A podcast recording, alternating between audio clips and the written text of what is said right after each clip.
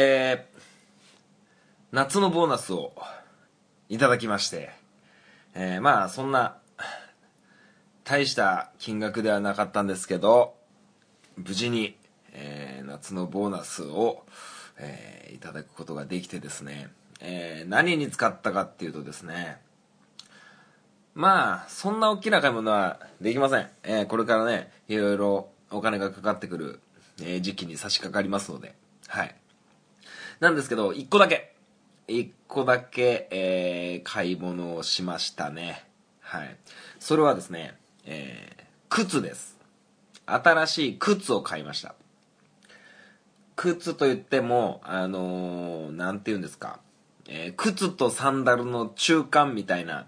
えーのがあるんですよ。はい。僕の、えー好きなアウトドアブランドの、えーそういうなんかスリッパみたいな、えー靴みたいなやつなんですけどえーなんででしょうかね、えー新しい靴ってすごく良いですよね。うん。なんかこう、すごく新鮮な気分になって、慣れない足音にね、えーちょっと、いつもと違う自分を感じてですね。はい、すごくいいですよね。えーいるんじゃないですか、えー靴を買ってまだ、えー外で、えー履く前にお家の中で履くなんて人もいると思いますけど、すごく新鮮な気持ちに、えーなって、気分がいいですよね。はい。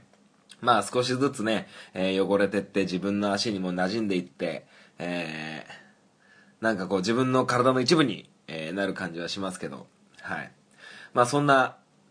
新しい靴を履いて、すがすがしい気分で、えーお送りしていきたいと思います。それでは、ハンクララジオ、スタート。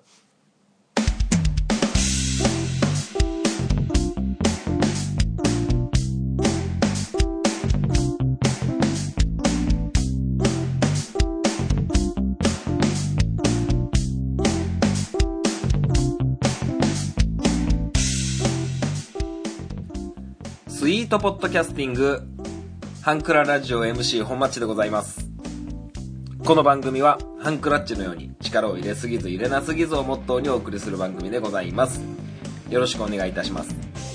えー、前回、えー、天気の子という映画を見てきた話を、えーしたと思うんですけど、えー、あの、皆さんご覧になったでしょうかね。はい。まあ、夏休みといえばね、天空の城ラピュタ、えー8月末に、えーテレビ放送するみたいですけども、はい。まあ、夏休みのアニメと言ったら、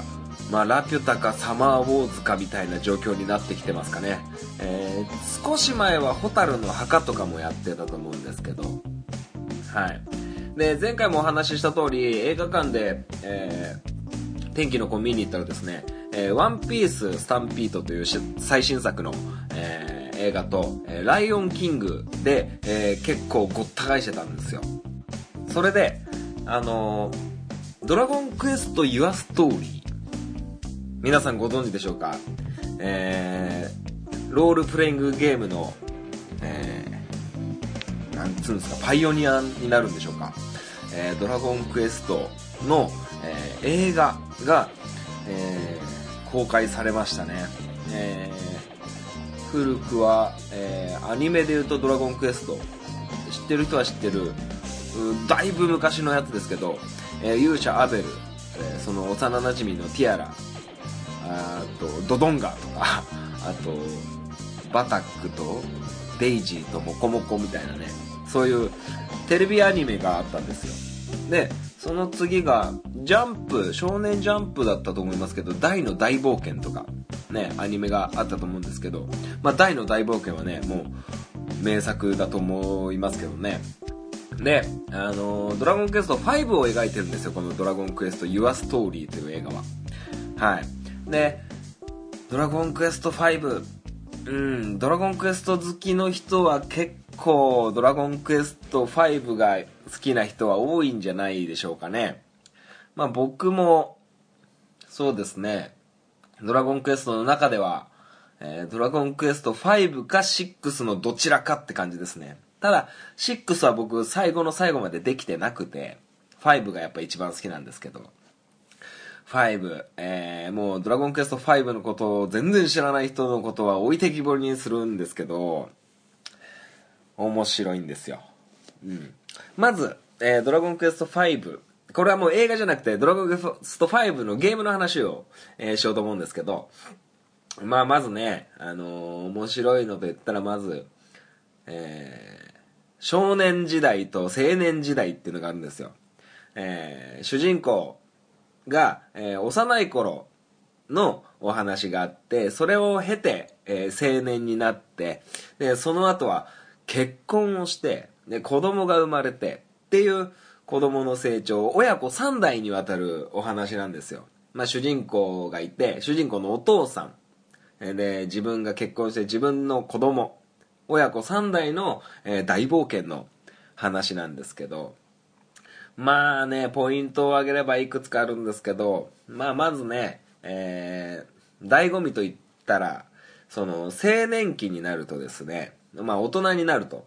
あの、モンスター G さんっていうのがいるんですよ。で、モンスター G さんに話をすると、あの、モンスターを手なずけることができる特殊な能力が主人公にあるということを知らされてですね、まあ、ある特定のモンスターではあるんですけど、モンスター全部が全部仲間になるわけじゃないんですけど、こう、仲間になるんですよ。ね、RPG でよくある仲間を連れて、ね、歩いていく、歩いて冒険していくっていう中で、えー、主人公とか、その主人公の息子とか、えー、娘とか、ね、嫁とか、で、いろんな人間のキャラクターもいながらも、魔物が、ね、自分の、えー、パーティーに入るという感じなんですよ。すごく、その、あのね、モンスターが仲間に入っていくっていうのがすごく楽しいんですよね。で、そのモンスターによっても、あのー、仲間になりやすいモンスターと、そうでないモンスターがいてですね、えー、ポピュラーなので言えば、まあ、スライム。これはまあまあ序盤ですよね。ね、スライム、スライムナイト。ね、スライムナイトっていうのはね、え、結構序盤大活躍する魔物なんですけどね。で、なかなか仲間に入りづらいのはね、はぐれメタルとかですね、えー、そういうキャラクターがいるんですよ。まあそのモンスターが仲間になっていくっていうところが、まず面白い。はい。で、もう一つは、えー、ここは外せませんね。えー、自分のお嫁さんですよね。はい。幼馴染の、え、年上のお姉さんが、えいて、もう一人は、え町のお嬢様。ね。その二人、もうビアンカという幼馴染のお姉さんと、えー、お嬢様のフローラ、えー、この二人を選ぶっていうことになってくるんですけど、あのー、これね、何回も何回も、ドラゴンクエスト5をやるんですけど、やるたんびにですね、えー、この嫁選びというところで、だいぶこう、時間を食ってしまうんですよね。どちらにしようかなと。はい。これでね、なんかね、こう、どっちを選ぶんじゃなくて、あの、こっち選ばない方を、なんて言ったらいいかな。あの、うん、こう、結局、どっちかなんですよ。はい。あの、ビアンカにする人は多分ずっとビアンカにすると思うし、えー、フローラにする人はずっとフローラだと思うし、で、ドラゴンクエスト5が発売した時はスーパーファミコンだったんですけど、えー、その後プレイステーションでも出たし、えー、DS でも出たんですけど、DS の時にはそのフローラのお姉さんだったが、ね、いるんですけど、その3人から選べるようになってきて、まあその3人目はね、多分選ぶ人はかなり、えー、少数派になってしまうんじゃないかなと思いますけど、えー、僕はですね、えー、変わりました。えー、スーパーファミコンやってた時はフローラでしたね。はい。で、今はもう完全にビアンカ派ですね。なんかね。はい。DS の時は何回も何回もやりましたけど、何回も何回もビアンカでしたね。はい。まあそういう、えー、なかなか面白い、えー、ね、結婚相手を選ぶっていうのはね、ドラゴンクエストの中で多分初めてなんじゃないかなと思いますけども。はい。まあまあそういう、えー、かなり、その人それぞれ、まあ僕自身もそうですけど、ドラゴンクエスト5を、えー、やってきたプレイヤーがこのドラゴンクエスト Your Story という映画を見ると、えー、どういう風になるのかなというのが、えー、あれですけどね。なかなかこう、ツイッターとか、ね、ネットニュースとかでなんか賛否両論あるみたいですけど、はい。まあフル CG なのかなすごく僕は見たいと思ってますけどねはいまあ、ドラゴンクエスト5、そうですね。で、主人公のお母さんとかね、なかなかこう、まあ結構 RPG だから長いんですよ、ストーリーとして。はい。だから、1日はそこらじゃね、クリアできるような代物じゃないんですけど、なかなかこう、うん、面白いんですよ、とにかく。はい。そのね、仲間に入るモンスターと、仲間にするためには、えー、町や城を出て、えー、モンスターが現れて、その特定のモンスターを倒すことで、えー、ランダムな確率で、こう、起き上がって、えー、こちらを見ている、仲間になりたそうにこちらを見ているというような、えー、ことになるんですよ。それで、はい、いいえで選んでね。はい。なかなかこう、結構苦労するんですよ。その、出現率がそもそも低いモンスターで、仲間になる確率の低いモンスターってなるとね、なかなかこう、時間がかかるんですよね。はい。で、その、面白いのがそのモンスターにも、ちゃんと装備をつけれるんですよ。まあ、特定の装備ですけど。ね、スライムには、ね、牙とかね、石の牙、鉄の牙みたいなのとか、えあの、キラーパンサーと呼ばれるね、なんか犬みたいな猫みたいなライオンみたいなのがいるんですよ。えー、そいつにはね、なんか鉄の爪をつけてみたり、えー、氷の刃っていうのを持たせてみたり、えー、あるんですよ。で、えー、防具もね、えー、スライムにはシルクハットをつけたりね、えー、いろいろあるんですけど、そういうのもまた、えー、すごく楽しいポイントかなとは思いますけどもね。はい。まあ、ドラゴンクエスト5、えー、iOS のアプリでも、Android のアプリでもありますから、かなり人気で、まあ、有料ではあるんですけど、かなり人気みたいなんでね、もし、えー、気になった方はやってみたらどうかなと思っております。はい。いや本町はね、あの、ビアンカ派になってしまいましたけどもね。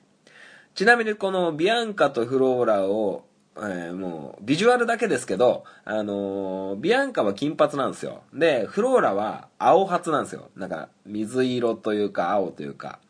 うんと、綾波レイみたいな色ですよ。髪の色はね。えー、で、え生まれてくる子供のね、髪の色が変わります。はい。あのなんだ、ビアンカと結婚すると、あの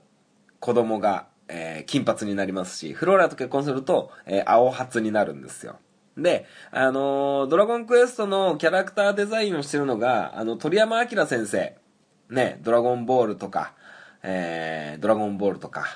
あとドラゴンボールとかの、あの、キャラクターデザインの人なんですよ。だから、あの、ビアンカと結婚すると、子供も金髪になるんで、主人公自分自身は、えー、黒い髪なんですけど、子供がね、金髪になるんで、スーパーサイヤ人みたいになりますけどね。はい。まあまあ、そんな感じでね、こう、ビジュアルはそんな感じになるんですよ。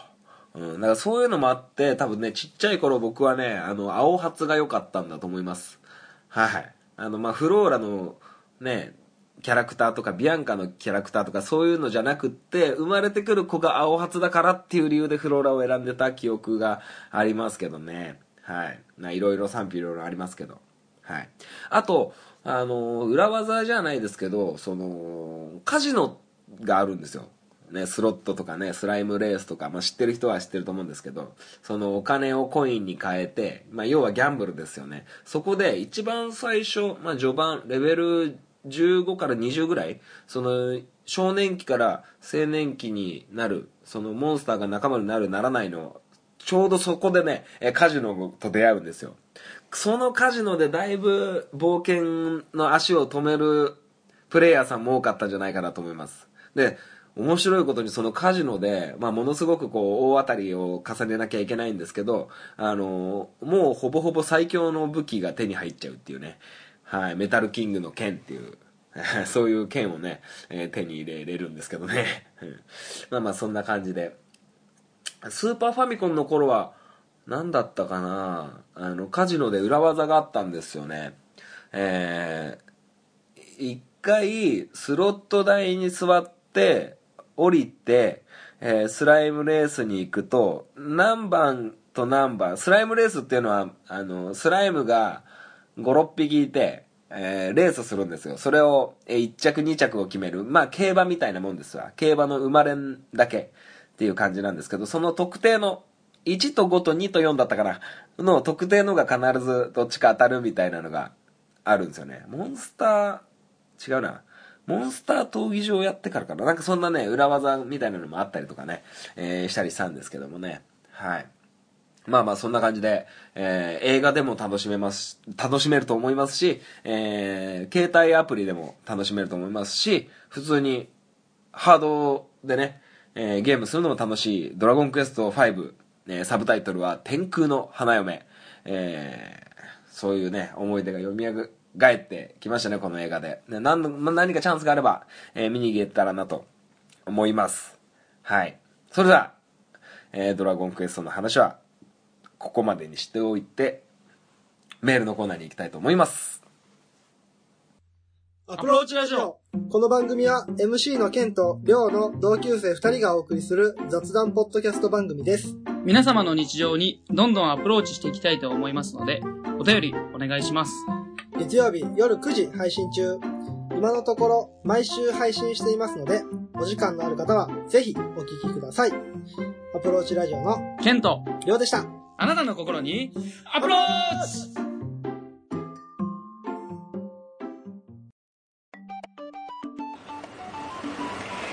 ちはゆるりんこパーソナリティのなおですしょうこですこの番組は日常に起きたこと仕事のこと楽しかったこと悲しかったことをゆるりんこと話すポッドキャスト番組です。毎週木曜22時配信中。ふわふわゆるりとした番組をお探しのあなたにぴったり。番組はゆるりんこで検索。ぜひ一度聞いてみてくださいね。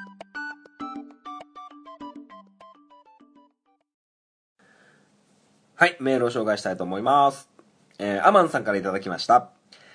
うちの長女は2回結婚して式はなし、えー、次女は式ありでも私の本音は式は親もめんどくせえやらないでほしいえー、ハワイで本町のミランダさんだけで式やるか、親だけ連れて行くか、そうすればハワイと式両方できるよ。はい、ありがとうございます。あの、リゾート婚ってやつですね。あ親はめんどくせえのかなあそうなんですかね。あのー、僕が結婚式、僕もしない方が、あの、経済的には楽ちんかなとは思ってたんですけど、あの、前回の放送でも少し言ったかな。あの、僕が挙げたい結婚式は、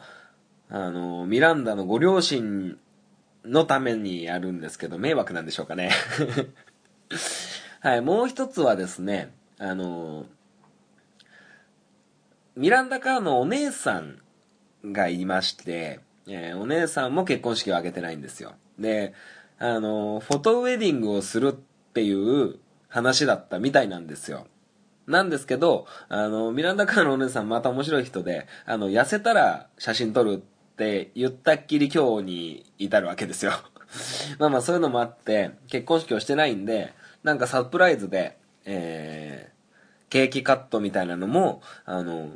してもらいたいなっていうのも僕もちょっと希望であって、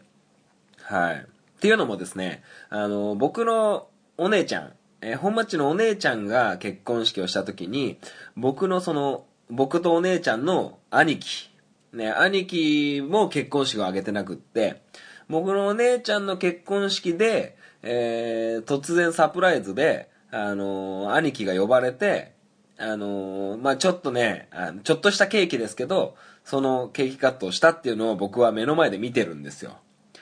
ものすごい兄弟愛じゃないかと思って。あの、もう散々ね、喧嘩してるのも僕は見てきてますし、僕も兄貴とも喧嘩したし、姉貴とも喧嘩したし、えー、いろいろ思い出がある中、ね、苦い思い出もあればいい思い出もある中、ね、兄貴と姉貴は結構険悪だった気がするんですよね、関係が。あんまりこう、良くなかった。俺、僕個人的には、姉貴は兄貴のこと大嫌いだと思ってたんですよ。でも、そういうサプライズをしてた姉貴のことをすごく尊敬してまして。まあ、似たようなことができるかなっていうのがあって、はい。そういうことをね、考えてますけどね。はい。まあまあまあ、ああ、でも結婚式はいいと思うけどな天野 さん結構こういうのドライだからなまあまあ、あ次の次僕が結婚式を挙げて、まあその後は、MC 亮の結婚式に呼ばれるかな、俺。うん二次会からでもいいから呼ばれたいんですよね、結婚式って。うん、すごく幸せなムードに包まれる中、酒飲むのってうまいですよね。まあまあそんな感じで、はい、ありがとうございました。えー、まあ着々と、あの、結婚の準備を、えー進めていこうと思います。はい。それでは、えー、メールの答え以上にして、続きまして、珍しく、こんなコーナーをしていきたいと思います。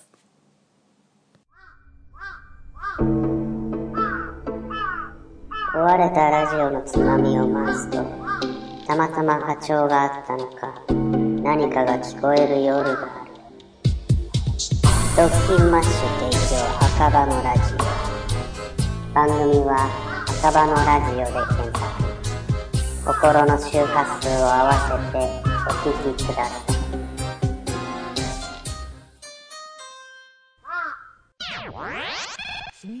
Matching. Matching. It will start. Sweet pod matching. It will start. スイートポットマッチング。このコーナーは、本マッチがポッドキャストの話をするコーナーです。えー、何ヶ月ぶりになるか覚えていないぐらい久々なんですけど、まあ最近ポッドキャストを聞いた話を、えー、つらつらとするコーナーなんで、えーもし気になる番組が、えーあれば、えー聞いていただきたいなと思っております。はい。まずはですね、やっぱりアプローチラジオの話をしましょう。アプローチラジオ、えー勢いに乗ってきてるよね。うん。僕すごく楽しみに聞いてますよ。はい。あのーやっぱ二人でやってるのが楽しそうだよね。うん。で、最新回だと、あれですよね、りょうさんの、MC りょうの、えー、部屋がエアコン直ったよって話ね。うん、エアコンないと死ぬよ、マジで。岐阜ってめっちゃ暑いじゃん。ねし、死なないようにね、注意してね。うん。あと、まあ、ケンさんはまあどうでもいいか。枝豆食べたかなうん。枝豆の感想を送ってほしいんだけどなうん。まあ、またね、いつの日か一緒にボール蹴れる日を楽しみにしてますよ。アプローチラジオ、えー岐阜県の、ね、いくつなんだっけ？二人とも。23とか24とか、なかなかイケイケの若者が、えーおしゃべりしてます。で、なかなか、こう、MC ケンさんがね、こう、難しい話するんですよ。あのーなんつうの、メルペイとかのそういうお金の話だったり、NHK のなんとかの話だったり、あの年下ながらすごいなって思ってます。はい、僕そういうことには疎いんでね。で、りょうさんはね、なかなかこう、あのおしゃべりが上手になってきてちょっと、最初あんまり喋ってなかったっていうか、おしゃべりがね、こう、あの、たどたどしかったのがすごく懐かしくて、えーあの頃の可愛い MC 量はどこに行ったんだっていう感じでね、えー今イケイケでね、ぐいぐい上がってると思いますよ。まあ今のお二人のね、あの、関係がすごく、えー僕は嬉しいです。はい。ね、そんな二人にね、えー兄貴と呼ばれて、調子こいてる僕ですけど、はい。まあまあ、あの、これからも頑張ってください。はい。一生懸命聞いてます。はい。で、そんな中ね、えアプローチラジオのお二人はわかるかどうかわかんないんですけど、あの、本マッチにもね、ポッドキャスト界にね、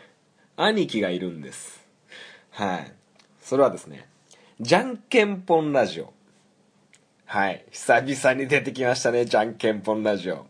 えー、古くは僕の大大大好きな、えー、特勤マッシュ、えー、週刊特勤マッシュびっくりマークの、えー、頃に、えー、僕は、ドハマりして胸焼けリスナー、太鼓持ちリスナーと呼ばれ、えー、聞いていたんですけど、えー、そんな特勤マッシュを聞いて僕もポッドキャストをやりたくなったんですよ。はい。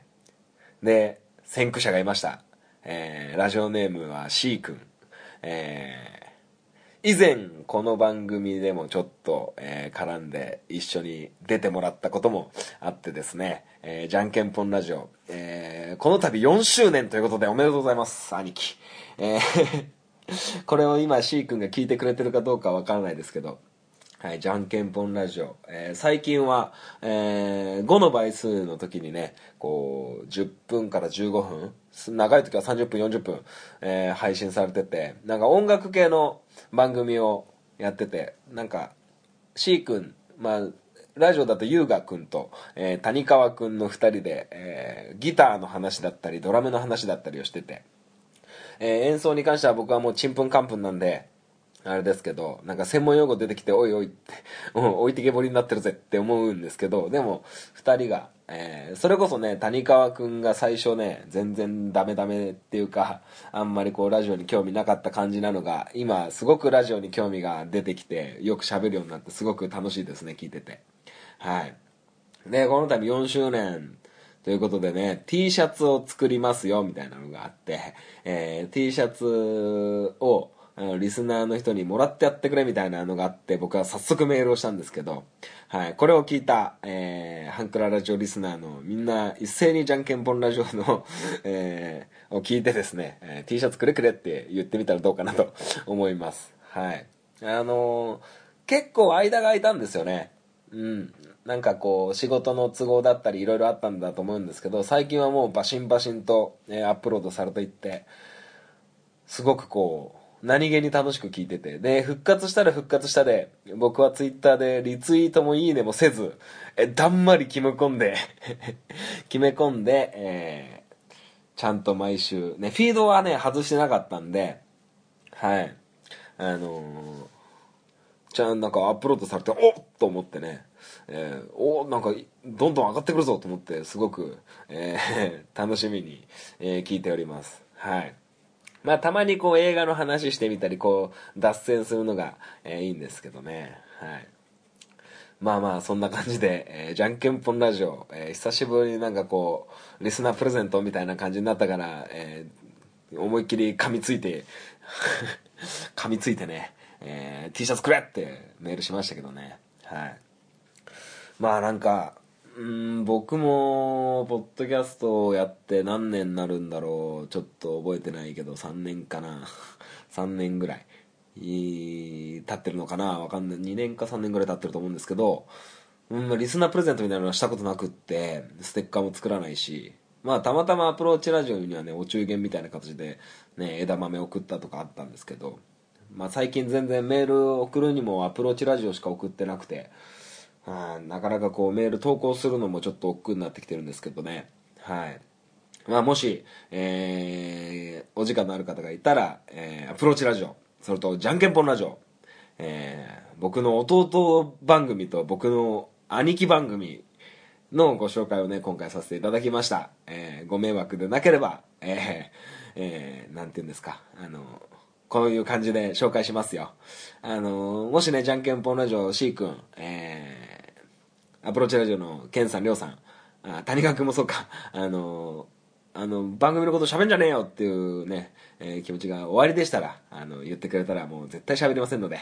はい。もしよかったらね、聞いてみてはいかがかなと思います。それでは、スイートポットマッチングのコーナー終了でエンディングに向かいたいと思います。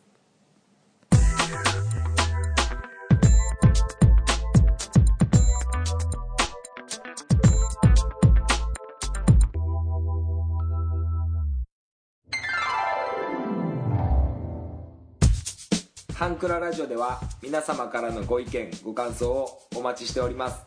メールアドレスはハンクラ .h2u.gmail.com です。スペルは hankura.h2u です。H2U の2は数字の2です。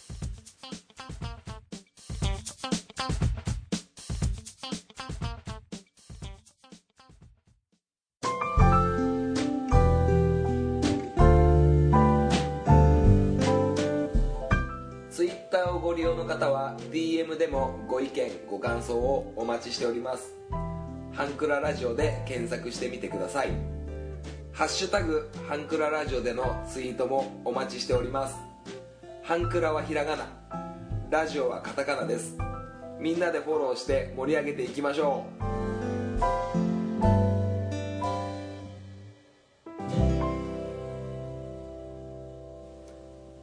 エンディングでございます。最後までお聞きいただきありがとうございました。この番組ではメールをお待ちしております。はい。えー、最近ですね、ものすごくこう、仕事を辞めてーって思ってね、あのー、ちょっと今の会社に不満タラタラでですね、あのー、もう辞めたってしゃあないんですけどね。まあでも、まあこれからね、結婚をしてみたいな、うん、それこそ結婚式の準備だったり、いろいろこう、ね、こう、忙しい中ね、仕事を変えるなんていうね、まためんどくさいことが、うん自分のわがままで増えてしまったら申し訳ないというか、こういろいろうやむやむにゃむにゃむにゃむにゃんってなって、あの、もう仕事中もずっとそんなこと考えてるんですよね。はい、休憩時間は求人見てたりね、携帯で。まあ、なんかこう、転職についてのアドバイスとかありませんか？いい職場の見分け方とか。なんかいろいろ。まあとにかくこう、まあ今の所得、ね、今のお給料をなるべく減らさずに、それとバイトを辞めて、バイトで今もらってるおおよその金額を上乗せした金額もらえたらななんて思ってるんですけど、まあなかなかなくって大変なんですけどね。はい。まあそんなね、えー僕の愚痴なんかね、おぎときましてね、まあ好きにしなよっていうことがね、えーラジオの向こうから聞こえてきますけどね。そんなの本マッチの勝手だよ、勝手にしなみたいなね、聞こえてきますけども。はい。あ、そうそう、あの、スイートボットマッチングで言い忘れたんですけど、ゆるりんこ、ね、毎週この番組でも、えー CM の、CM を流させてもらってるんですけど、この度100回、えーということでね、ものすごくこう、おめでたいですね。はい。素晴らしいと思います。はい。で、僕もね、1回目から100回目までちゃんと逃さず聞いてるつもりなんですけどもね。はい。まあ、なんとかこの本町の話もしてもらってですね、嬉しいなと思っております。これからも、え一生懸命頑張ってほしいなと思っております。はい。それでは、えー、今週はこの辺でお開きにしたいと思います。ハンクララジオ MC 本町でした。またお会いいたしましょう。さよなら。バイバイ。